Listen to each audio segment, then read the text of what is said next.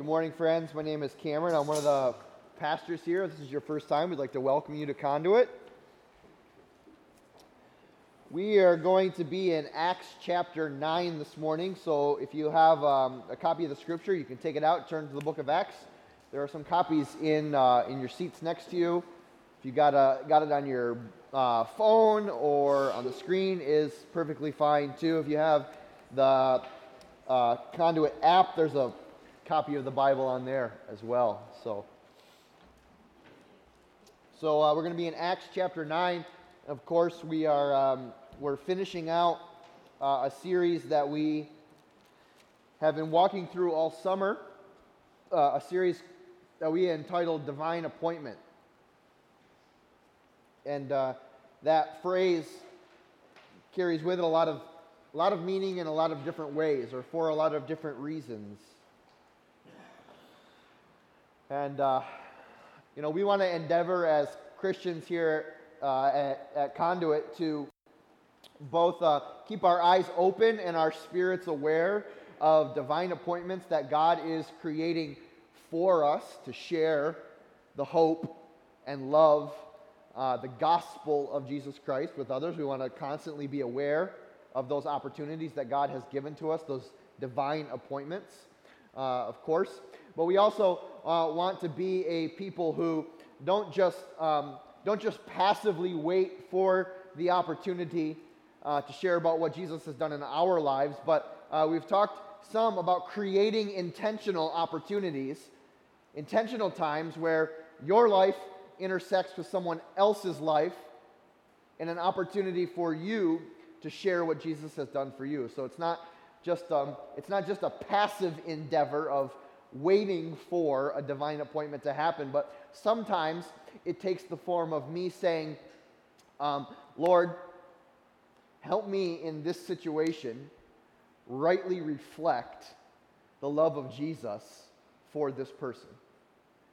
Um, and so uh, we've tried to do um, we've tried to do a, a, a faithful job of encouraging you in both of those ways. So uh, this morning we're going to um, we're going to close up the divine appointment series in uh, in preparation for um, uh, a fall series on the parables, um, and uh, so we're excited about that. Um, but I wonder if you would join me this morning as we uh, as we dive into God's word. Uh, Lord,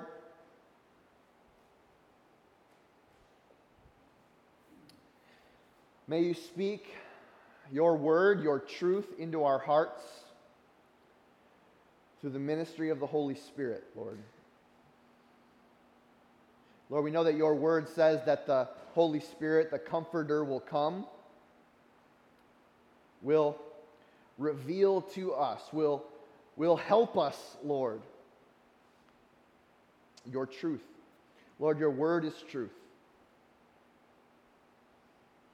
And so, Lord, um, as we come in this morning, maybe carrying a lot of baggage, maybe carrying pain, maybe carrying frustration, or maybe just the, the white noise of life, the busyness of life, the hectic nature of life has us distracted this morning. Lord, I pray that by your grace, you would give us this moment of emotional, mental, physical, and spiritual peace so that we may receive from your Holy Spirit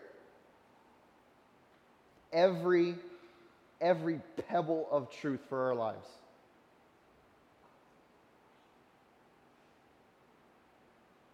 Lord, we love you and we trust you in Jesus' name.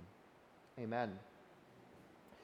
So, um, Acts chapter 9 is where we are this morning. And um, Acts chapter 9 is kind of the, uh, at least in the first 22 verses or so, it gives us a really good, um, a really good picture of two types of divine appointments. Um, and uh, how, how we've been kind of talking about how divine appointments or how divine appointments can be dual in nature. Uh, and Acts, Acts chapter 9, um, it kind of displays for us or shows for us how um, that, that God, God desires a divine appointment with you. that, that you are on God's calendar, right? That there is, um, there is one moment, or more likely, many moments in your walk with the Lord, in your faith journey, where God's like, man, I got to get Cameron Linehart on my calendar because he and I need to have a little talk. Right? Um, but then there's also these, these other um, experiences or these other, other times where um, a lot of what we've been talking about this summer, where God has uh, a divine appointment for us that is not necessarily between me and my Heavenly Father, but is between me and someone else whom my Heavenly Father has some business to do. Right? And so, um, speaks through me as a person, uh, uses me as a person to love, to accept, to teach, to pray over, to encourage, whatever the case may be. And so we have times in our lives where, where we are the divine appointment, where, where it is our hearts, right, that, that God is wanting to shape, that God is wanting to, to change. And then we have other times where God is wanting to use us in the process of His changing someone else's heart. And we see both of these in Acts chapter 9. So I want to talk um, just a little bit about them. But uh, see, the, what is encouraging to me as I look at Acts chapter 9 is that there's this reality that exists with my spiritual journey and with your spiritual journey. And every single person's, uh, as, they, as they walk with Jesus, we have, there's this interconnectedness that cannot be ignored. Meaning, I don't, I don't live my life, I don't walk on a path to following Jesus more faithfully in some kind of vacuum, autonomously separated from every other person in this room. That God has linked us closely together by His Spirit through our faith in Jesus Christ, linked us together by His Holy Spirit, and each one of us has a critical part to play in each uh, and everyone else's walk with Jesus. And we see that here with um, Ananias and Paul or Saul that that even though they were they could not be they could not be further from each other on the spectrum of Jesus following that they were they became integrally connected to each other's divine appointments that Ananias was like a hold up wait a minute right like I know you I want to be used by you, Father. I want to be faithful to what you've done in my life, but asking me to be a part of Saul's story is a little bit much. Right? And then on the other side of that coin as well, Saul's own story of his divine appointment with the Father were connected. It's um and Paul even says some interesting things about that here that we're going to see. Uh, so, Acts chapter 9. If you're not familiar with Acts uh, chapter 9 or the story of um, this guy named Saul, um, just for, for, um, for my comfort and for confusion's sake, his name is Saul here in um, Acts chapter 9. He's later known, uh, later known as Paul. Uh, the Apostle Paul is how most people know him writing, you know, a large part, two thirds of the New Testament. And so, for, um, co- for simplicity's sake, I'm just going to refer to him as Paul all morning. Is that all right? All right? You know, theology by vote. Everyone raise their hand if that's okay. Okay, all right. Um, so we're just gonna re- we're just gonna refer to him as Paul all morning, just for simplicity's sake. All right. So meanwhile, Acts chapter nine, verse one, uh, Paul was breathing out murderous threats against the Lord's disciples. Um, Paul was the picture perfect enemy of the Christian church. Could not, could not be a more um, well spoken, uh, organized, financed, resourced enemy of Christians. He went to the high priest, that is the Jewish high priests, and asked him for letters to the synagogues in Damascus, so that if he found any there who belonged to the way, whether men or women, he might take them as prisoners to Jerusalem. And as he neared Damascus on his journey, suddenly a light from heaven flashed around him. So here's the story this guy named Paul was, um, was a very um, well spoken, educated, powerful figure in Jewish culture and in Jewish faith. Uh, swore himself as arch enemy of Jewish people who were now professing that Jesus Christ was indeed the Messiah, that Jesus of Nazareth was the Messiah that they had long been waiting for, that he had the power to forgive sins, that he was sent from the Father, that yes, he died on a Roman cross, but God raised him back to life, and he now ascended into heaven where he is seated at God's right hand and has promised to come again, but not before sending the Holy Spirit of God to be the lifeblood of his followers until he returned. And Paul is just bent about this. Like, Jesus is not the Messiah. Not only is this just not an unpopular opinion, okay? Um, but this was considered um, a grave, grave, even um, mortal breaking of law and sin in the Jewish faith. And so anyone that was found to be a follower of, as Luke here in Acts says, belonged to the way, the way of Jesus, right? Belonged to the way, was subject to Paul's dragging them in before the high priest and saying, This Jewish person is guilty of blasphemy. Should be prosecuted under the fullest extent of the law. And of course, back in Acts chapter 6, we've read here before about how um, the, one of the most famous martyrs of the early church, a guy named Stephen, proclaiming his faith in Jesus Christ, proclaiming that Jesus was indeed the Messiah. The scripture says that Saul overlooked and approved of his execution and of his stoning death. And so Paul is walking around the Holy Land with this reputation that precedes him as a man who Christians should avoid. He is not a friend of the faith, he is a foe of the faith. In fact, the most violent and brutal and like no mercy type of enemy that there possibly could be. You could not pick a greater enemy for the church than Paul. And so he's on his merry way to Damascus with letters of approval from the high priest to every single Christian he could to bring them in, right? And he's got this idea. Paul, Paul has this, he's got this picture in his mind of what, of what he's going to do, right?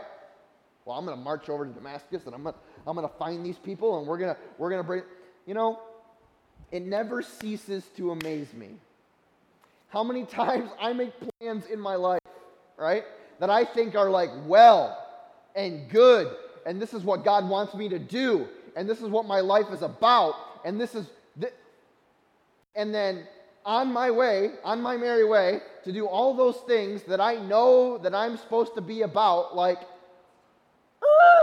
like God slams on the brake, right? Bright lights, loud voices, me down on my face, can't see a thing, blinded by God's redirection. Because there are critical moments in my life where I know that, that, I'm, that I, I think I'm on the right path. I think I'm doing the right thing. Oh my, my gosh, like I'm a, I'm a seminary trained um, pastor. Like I, I know what I'm doing and my heart's always right, of course, and I'm always in the word and I'm always in prayer. And this is just the right thing to do. I know it and then all of a sudden God slams the brakes on in my life, and like there's this, it goes beyond what I know, right? There comes this experience with Jesus. So look what happens with Paul. In verse 3, as he neared Damascus on his journey, suddenly a light from heaven flashed around him. He fell to the ground and heard a voice saying to him, Saul, Saul, why do you persecute me? Man, this is a deeply theological statement that, that, Jesus, that the resurrected Jesus makes in this moment deeply theological. We talked a minute ago about how integrally connected each one of us are with one another, right? That my story, my walk with Jesus, cannot be separated from your walk with Jesus, right? Because, um, because we, we, we have faith in the same Savior. We have the, it is the same Spirit. We are baptized by the same water. It is the same God and Father that calls us by the same faith that has united us in the same body. We are one. And what Jesus says here to Paul, and we know that it's Jesus because kind of let the cat out of the bag here. Verse 5 Who are you, Lord? Saul asks. Well, I am Jesus, whom you are persecuting, he replied. Now get up and go into the city, and you will be told what you must do. Here's the interesting thing about this for me is that had Paul ever met Jesus before? Before this moment, there's no inclination. We have, we have no evidence that Paul ever personally met Jesus. Jesus was gone, right? Died on the cross, put in the grave, tomb was empty, Jesus is in heaven, right?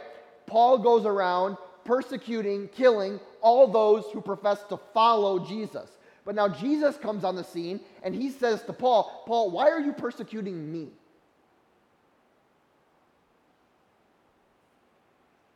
It's interesting that Paul later goes on, right? Paul later goes on to talk about how um, he, we can only suspect somehow Paul develops this idea or this notion, this picture of the Christian community, of all Christians gathered together as a body with Jesus as the head. And, and so Paul, Paul is walking around persecuting, um, persecuting Christian, persecuting Christian, persecuting Christian, persecuting Christian. Jesus comes on the scene and says, Paul, why are you persecuting me? There's an integral connection, right?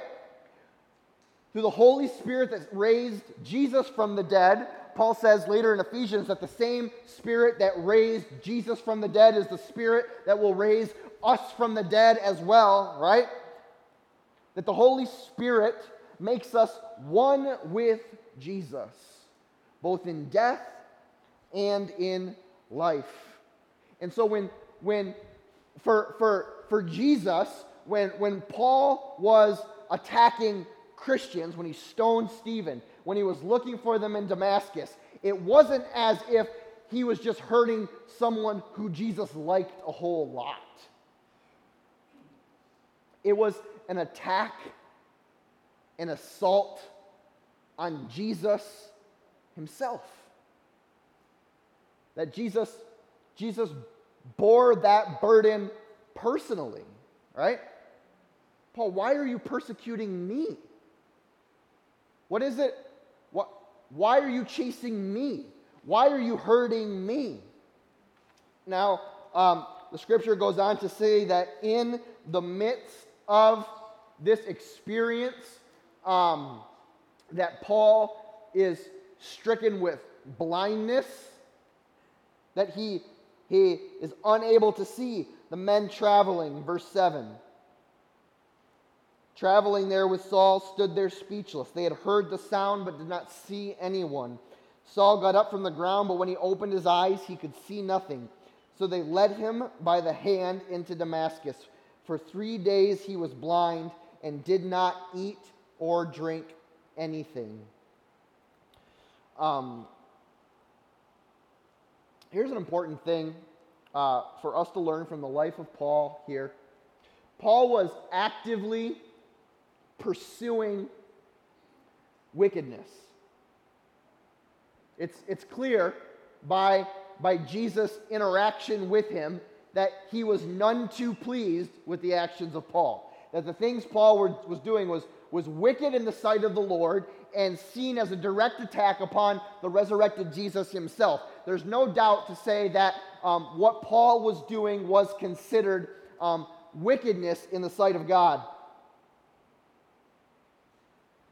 But Paul was perfectly 100%, uh, I guess you could say, deceived into believing that he was doing the right, spiritual, godly, faithful thing. The man, you know, like, I got, I, I know what I'm talking about. Like, I can, I can list off all the things that these followers of the way are doing wrong. I got, I got the checklist, and they don't hit any of the boxes. In fact, well, maybe they hit all of the boxes, right? And I, and I have, I have the, the backing of the high priest, and I have the backing of the law, and I have the backing of, of, of everything. Completely 100% convinced that what he was doing was the right thing. And not just the right thing because that's the opinion that he had, but the right thing but because he believed it was the thing that God would want him to do. Man, could he be more wrong? Could he have been more wrong? Well, I really think this is the thing that God wants me to do. I really think this is the attitude that God needs me to have. I really think this is the thing that God um, needs me to, uh, uh, the, the stance that God needs me to take. Be careful. Be careful. I'm not saying we never take stands for God. Of course, you know I'm not saying that. I'm not saying that we never have any deeply held foundational beliefs that we do not move from. Um, what, I'm, what I'm saying that is, is that if we do not constantly let the Holy Spirit of God refine every motivation that we have for believing the things that we believe, it is very easy over time for us to fall into patterns of, I know this about God, therefore I'm going to do this. And let me tell you what, if any belief that you have, if anything that you hold tightly to, if there is any rock that you stand on that does not lead you or others around you closer to Jesus, then you're standing on the sand.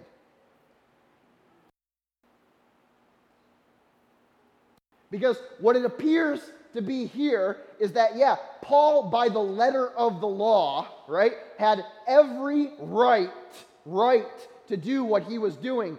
But when, but when he was approached by Jesus, he says, Paul, what are you doing? Jesus is everything, people. And anytime we hold onto something so tightly,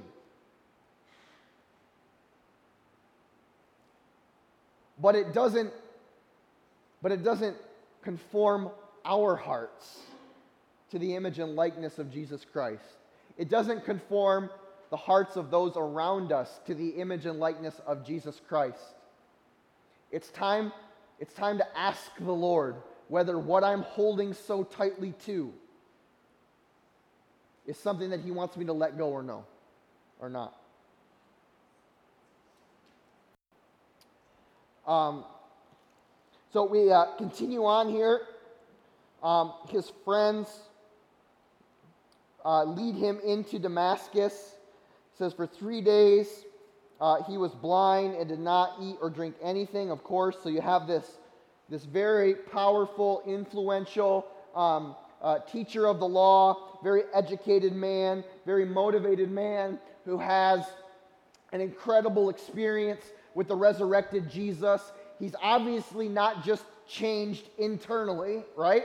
There are some physical qualities and characteristics about him that have now changed. He can't even eat, right? And he can't see. So now the man that was walking around in all of this authority is being led around like a blind beggar, um, the irony should not be lost on us.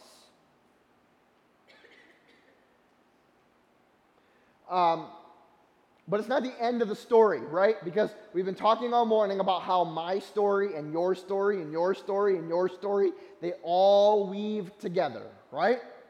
Because here in verse 10, we it switches, right? We're not talking about Paul anymore. Now we switch over to this other guy, this guy named Ananias. And in verse 10 it says, In Damascus there was a disciple named Ananias, and the Lord called to him. Now, here's what's interesting about um, the, the call to Ananias.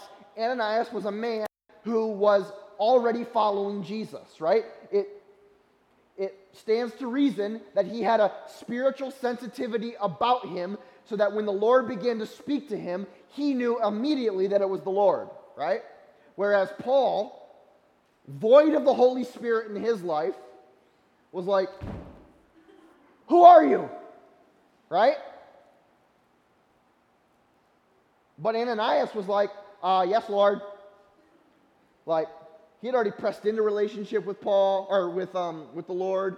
Like, he knew, yeah, this is God speaking to me. The witness of the Lord's Spirit and his Spirit were like clicking on, on all eight cylinders, right? Well oiled machine. That doesn't necessarily mean that what Ananias heard from the Lord was something he wanted to hear, but suffice it to say, we know that Ananias was a, a faithful man of God who listened to the Lord because here in verse, um, in verse 10 and 11, the Lord called to him in a vision, Ananias. Yes, Lord, he answered. The Lord told him how specific this is, right? When you are listening, when your spirit is in tune with the Holy Spirit of God, right? Um, wisdom instruction um, doesn't come as a general revelation, right? For Paul, it was um, get up and go into the city, and I'll tell you later what to do, right? Like, you don't know the sound of my spirit's voice, so I'm not going to give you a whole lot of details. That's just going to confuse you in the end, right? Go into the city, I'll tell you later. Now we have Ananias, this guy who has a history of serving the Lord, right? And the Lord is like, look how, look how detailed the information that the, that the Lord gives to Ananias is. Go to the house of Judas uh, on Straight Street um, and ask for a man from Tarsus named Saul. He's praying. Um, in a vision, he has seen an, a man named Ananias come and place his hands on him to restore his sight. Well, uh, I guess that clears up any confusion, right? Uh, I'm going to Straight Street. I'm going to find a man named Saul. Um, he's praying. He sees me. I'm going to lay my hands on him and restore his sight. There's no like, hey, Lord, what do you want me to do next? I don't know. Please give me wisdom. Close any door you don't want me to walk through, right? All those, all those typical prayers of like, I don't know what I'm doing, but I'm just gripping the wheel, right? Jesus, take it and lead me where you want me to go.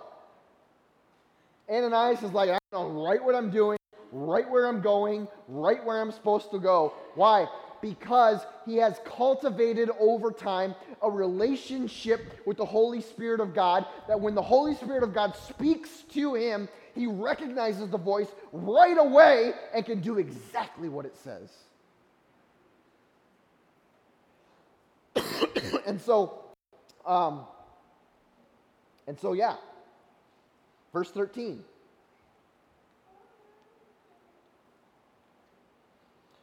Uh, but the Lord, uh, verse 13, uh, Lord, um, question, question, Lord. Um, I hear you loud and clear.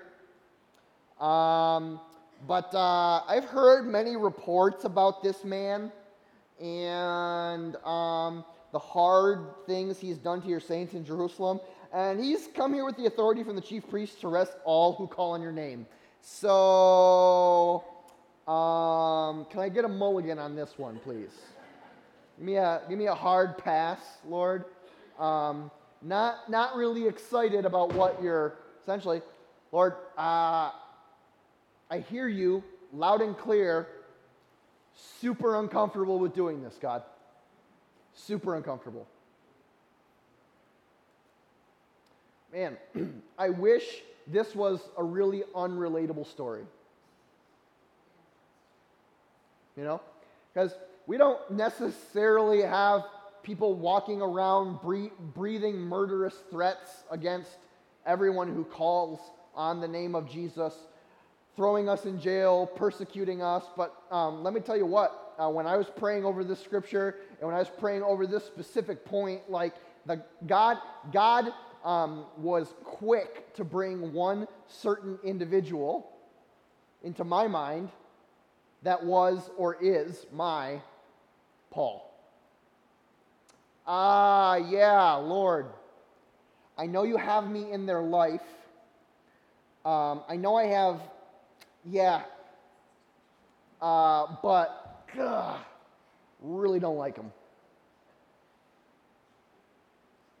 Don't like them. Our personalities don't mix. Our family values don't mix. Um, our view on the world doesn't mix. Uh, yeah, Lord, I see all the things that you might you like, like you're doing. You're weaving other people's stories into His story, and like you're creating divine appointments. But God, is there any is there anyone else, Lord?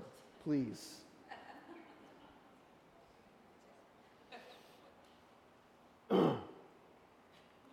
uh, I guess who who is that person, right? that in your eyes is so horribly wicked and untouchable that the that even the idea of God using you to heal their brokenness is, is like, eh, no thanks. I'll let them be broken instead. You got that person. I know you do. I know you have that person right? You know, yeah, I didn't even have to get the words out of my mouth. The Lord had already brought the person to your mind, right? You know exactly who that person is in your life. Where if the Lord was like, I need you to offer to pray for this person next time you're with them. That you, it's like a kick in the gut, like anyone but them, Lord. Anyone but them. And I think there's a lot of reasons for this. You know, um, you know, if it's a, a person that's really close to you, sometimes that person has inflicted so much personal pain in your own life, so much damage, there's so much fallout from the, the way in which your relationship has been that it's not so that, that honestly you just don't want to, right? Like, like there's, there's a fear that the closer I get, the more vulnerable I become, and I'm, I'm so sick of being hurt by this person that I'm just not going to go there anymore. Just not going to go there anymore. And that's, that's certainly true. That's certainly a possibility, right? There's other possibility as well. There's many of them. What I find, right, and, um, uh, and this is a personal one for me, what, what I find is that I'm like, Lord, um, I don't think you understand how bad they are, God. I don't, like, let, let me give you a little advice, God. This is a person that, like, they're, they're out there like freaking Pluto, right? Now they're gone, Lord. Not happening, God. And Ananias, I think that's probably his point here, is probably like a little fear, right? Um, is this a trick? Am I going to walk up to this guy? He's going to slap handcuffs on me and take me off? Or, Lord, do you understand who this guy is? What he's been doing? What he is all about? Like, way out there. Um, listen, if there is one truth, if there is one seed of truth that you let germinate in your soul this morning, it is this you cannot, I cannot, no one ever can be so wicked as to outrun the pursuing love of our Father. You cannot outrun. You cannot out, you know the phrase, You can't outgive God. Right? You know that phrase? True, by the way. Cliche, but true. Right? Um, you can't outgive God. You cannot outwicked the pursuing love of God in your life. You can't do it. You cannot go so low that the love of God will not find you there. Not only will the love of God, uh, not only can you not go so low that the love of God won't find you there, but the love of God is actually already there, right?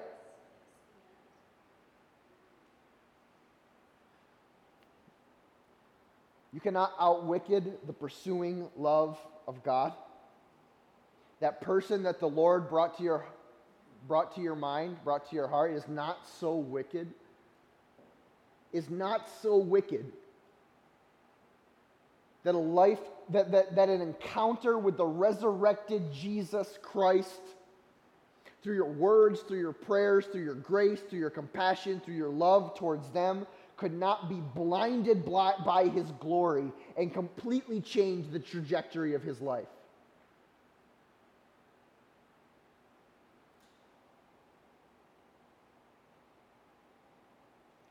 Because look at what happens here. Of course, we see what happened in Paul's life. But look at the response that the Lord gives to Ananias when he says, uh, Lord, I can't, or I don't want to, or are you sure? But the Lord said to Ananias in verse 15, Go.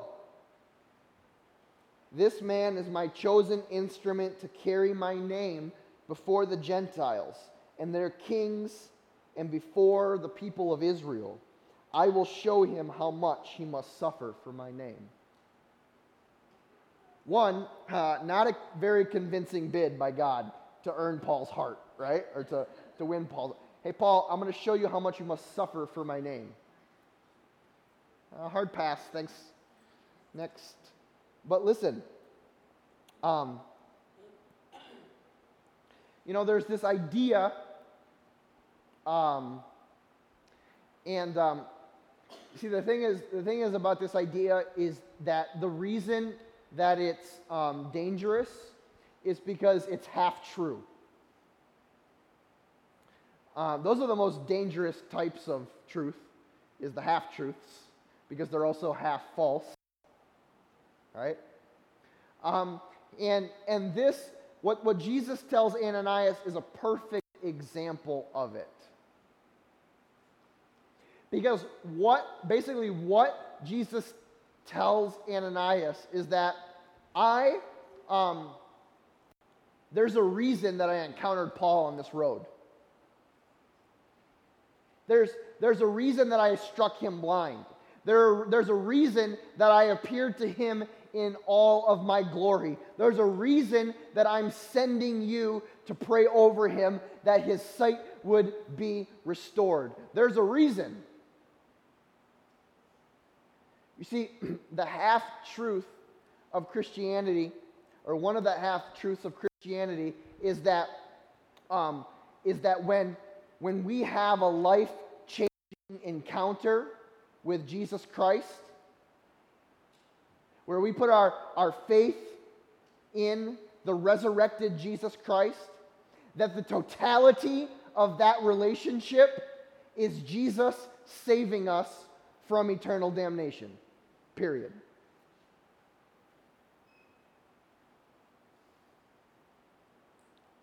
And why is that dangerous? Well, it's danger, it's a dangerous view of salvation because it's only half the story. Is it true? Categorically true. Without doubt, true. Does, does when we put our faith in Jesus Christ, does, does he rip us from the proverbial and eternal fire that we are destined for? Absolutely, right? But, but if we maintain that salvation is merely some form of eternal fire insurance, then we have to really ask questions about what Jesus said to Ananias here. Because there's no mention of a, I just couldn't bear to see Paul go to hell.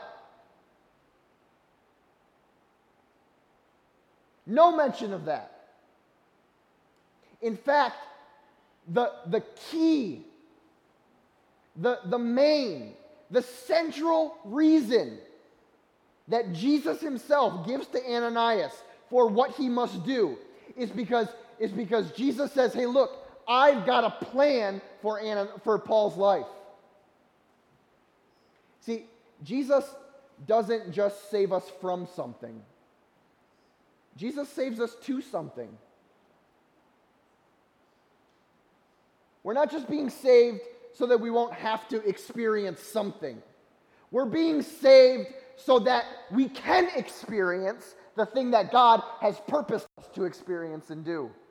When we say, when we say that, that we live to be on mission, this is exactly what we're talking about.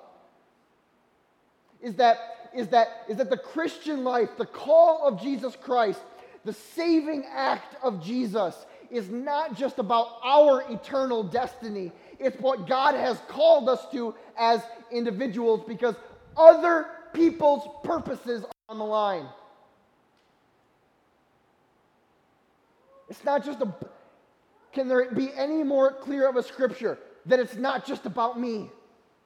It's not just about you, right? There are people desperately wicked, yes desperately deceived that they may even be thinking that, man, I'm doing the exact thing that God wants me to do, right? And God's like, you got it all wrong, mister.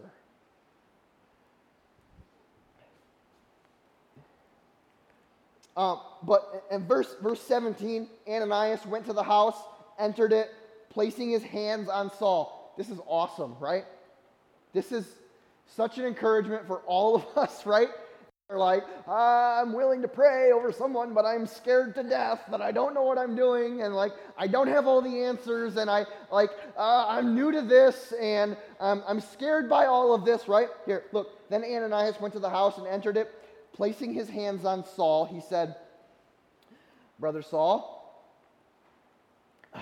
you know, deep breath, big swallow. The Lord Jesus." who appeared to you uh, on the road as you were coming here. He has sent me to you so that you may see again and be filled with the Holy Spirit. Immediately, something like scales fell off from Saul's eyes. He could see again. He got up, was baptized, and after taking some food, regained his strength. Now, look at the look at what role did Ananias have in Saul being healed here? Because you know, one of the things that scares me, right? Again, theologically trained, pastor for most of my adult life, right? Like, you know what scares me? I mean, I just, I don't know if I'm going to have a real good answer for the brokenness that this person's experienced. I'm afraid. I'm afraid that I'm not going to be able to lead them from the place where they are at to the place where God wants them to be. I'm afraid. I don't know what to say. I don't know what to do. I don't know how to enter the conversation. I don't know how to exit the conversation. I don't know how to follow up. I don't know how, like, I just don't know. I don't know what to do. And, and so many times we put we put so much ownership on a person's healing, on my ability to answer all of their questions, right? As if the reason that this person is broken is because they don't have enough information in their head.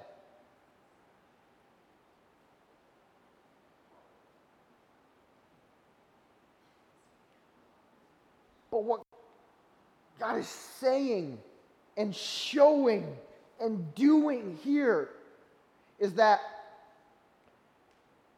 put your hands on him, call on the name of the Lord Jesus, pray in the power of the Spirit. Essentially, hey, bro, just do what I've asked you to do. I got it. I got this. That's like a warm blanket on a cold day for me.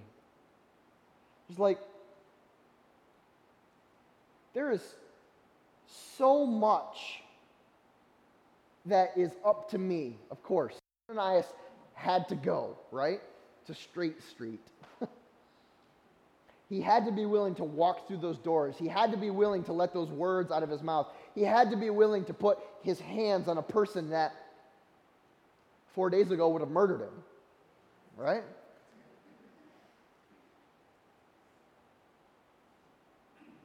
But when, but when Ananias was willing to do the things that he could do, God did all of the things that Ananias couldn't. Heal his blindness, make his heart tender, open his eye. Scales fell off his eyes. Oh, come on now, right? That'll preach all day. Many times where through the ministry of the Holy Spirit, right? The scales came off my eyes, right? And you see things for how they truly are, and you are overwhelmed with what you knew back then, right?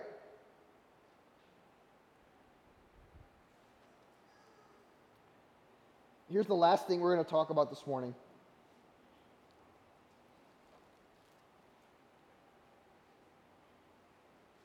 What happens after that?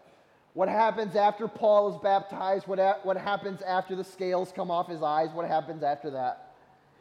Uh, Saul spent, uh, verse 19, um, Saul spent several days with the disciples in Damascus. I'm sure that was a hard sell. Um, at once, he began to preach in the synagogues. This is incredible. He began to preach in the synagogues that Jesus is the Son of God. All those who heard him were astonished and asked, Isn't he the man who raised havoc in Jerusalem among those who call on his name? And hasn't he come here to take them as prisoners to the chief priests? Yet Saul grew more and more powerful and baffled the Jews living in Damascus by proving that Jesus is the Christ. Here's a guy that four days ago could not be convinced that Jesus was the Son of God. And now he's in the synagogues preaching, um, preaching so convincingly that he is baffling the Jews. You tell me, how does Paul not ever make the connection in his own mind, right? That Jesus was indeed the Son of God four days ago, but he's making it now.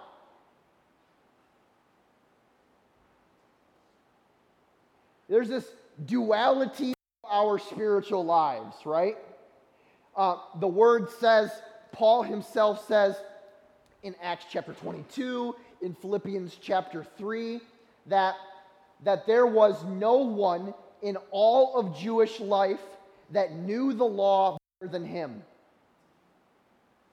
That he was as educated as you could possibly be, that he was as faultless as you could possibly be, that he had every little bit of knowledge, every bit of practical wisdom according to the law that a person could possibly ever want. There was no rival. He knew it all.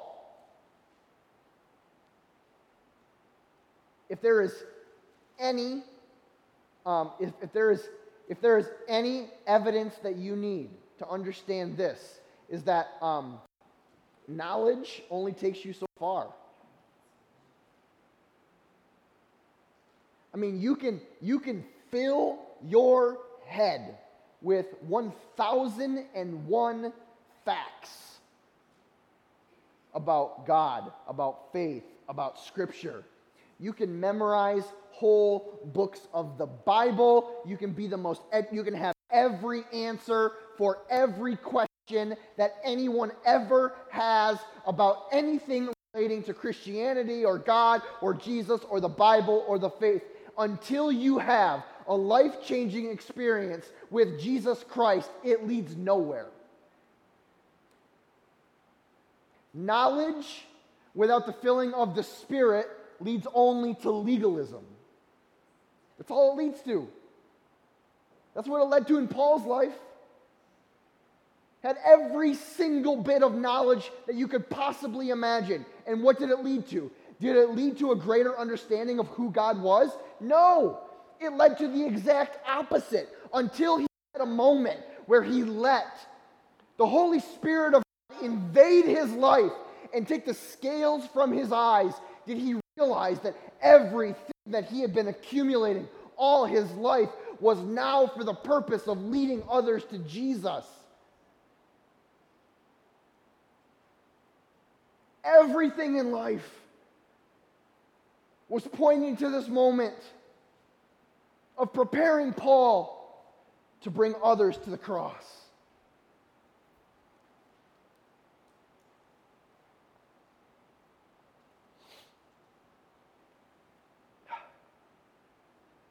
Paul says in Philippians chapter 3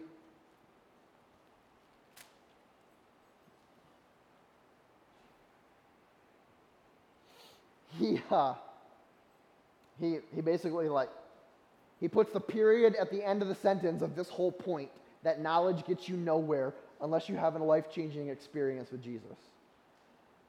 Philippians chapter 3 starting at verse 4. If anyone thinks that they have reasons to put confidence in the flesh, I have more.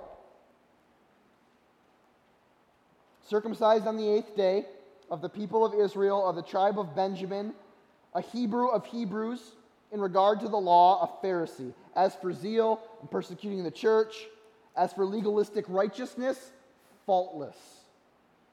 But whatever was to my profit, I now consider loss for the sake of Jesus Christ. What is more, I consider everything a loss compared to the surpassing greatness of knowing Christ Jesus my Lord for whose sake I have lost all things. I consider them pure rubbish, that I may gain Christ and be found in him, not having a righteousness of my own that comes from the law, but that which comes through faith in Jesus Christ, the righteousness that comes from God and is by faith. I want to know Christ and the power of his resurrection and the fellowship of sharing in his sufferings, like in him death, becoming like him in his death, and so somehow to attain to the resurrection of the dead. Listen, you may be here this morning, right? You may be, be, be here this morning having walked for so long down a path of, I'm right, I'm right, I'm right, I'm doing everything I need to do, I'm right, I'm right, I'm right, but all around you is a wake of relationships and decisions and people that you have pushed far away from Jesus. And if people are not magnetized to the Spirit of Jesus within you, right, then there's a problem. You need a Damascus Road. But you also may be here this morning being like Ananias, right? Like, man, I know that there's this person, and I know that you're calling me there, and I know I don't want to do it, um, but God, need to. And you might be somewhere in the middle, right? You might be somewhere in the middle, knowing that today and every day um, you need to get, a, you, like, you need a divine appointment. Like, you need, Lord, uh, Lord, I need like a fresh encounter with the resurrected Holy Spirit or the resurrected Jesus Christ uh, because I'm walking my own path and I'm doing my own thing and I thought it was right, but um, ain't no one around me attracted to the Jesus in me. In fact, everyone's just kind of annoyed right now. And things are falling apart. And if that is you, right? Take heart. Because There are Ananiases up here. There are, there are, there are Ananiases that are ready to put their hands on you and pray for you this morning. That maybe for the first time ever in your life, or the first time, or, or, or, or again, right? You need the spiritual scales dropped from your eyes, and you don't, you're walking around blind, hungry to see again.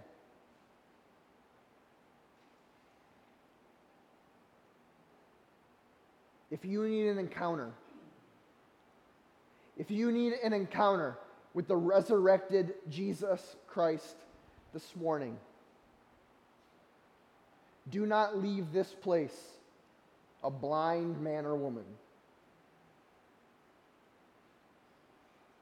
Do not leave this place knowing the freedom to which God has called you, the purpose to which God has, has planned for your life.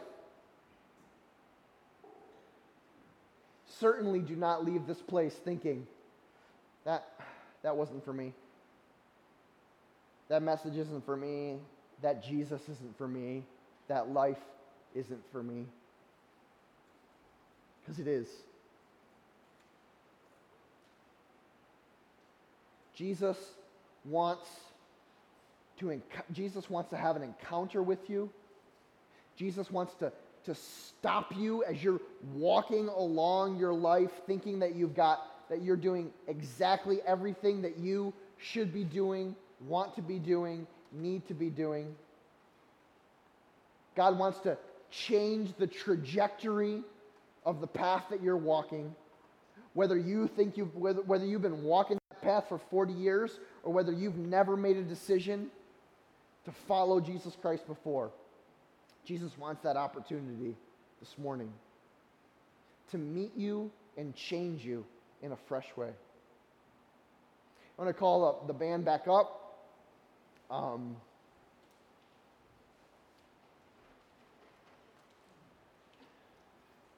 and um, and uh, as we're as we're given an opportunity to uh, to worship here at the the close of our service, I want to give um, I want to give an opportunity to have uh, Ananias pray for you.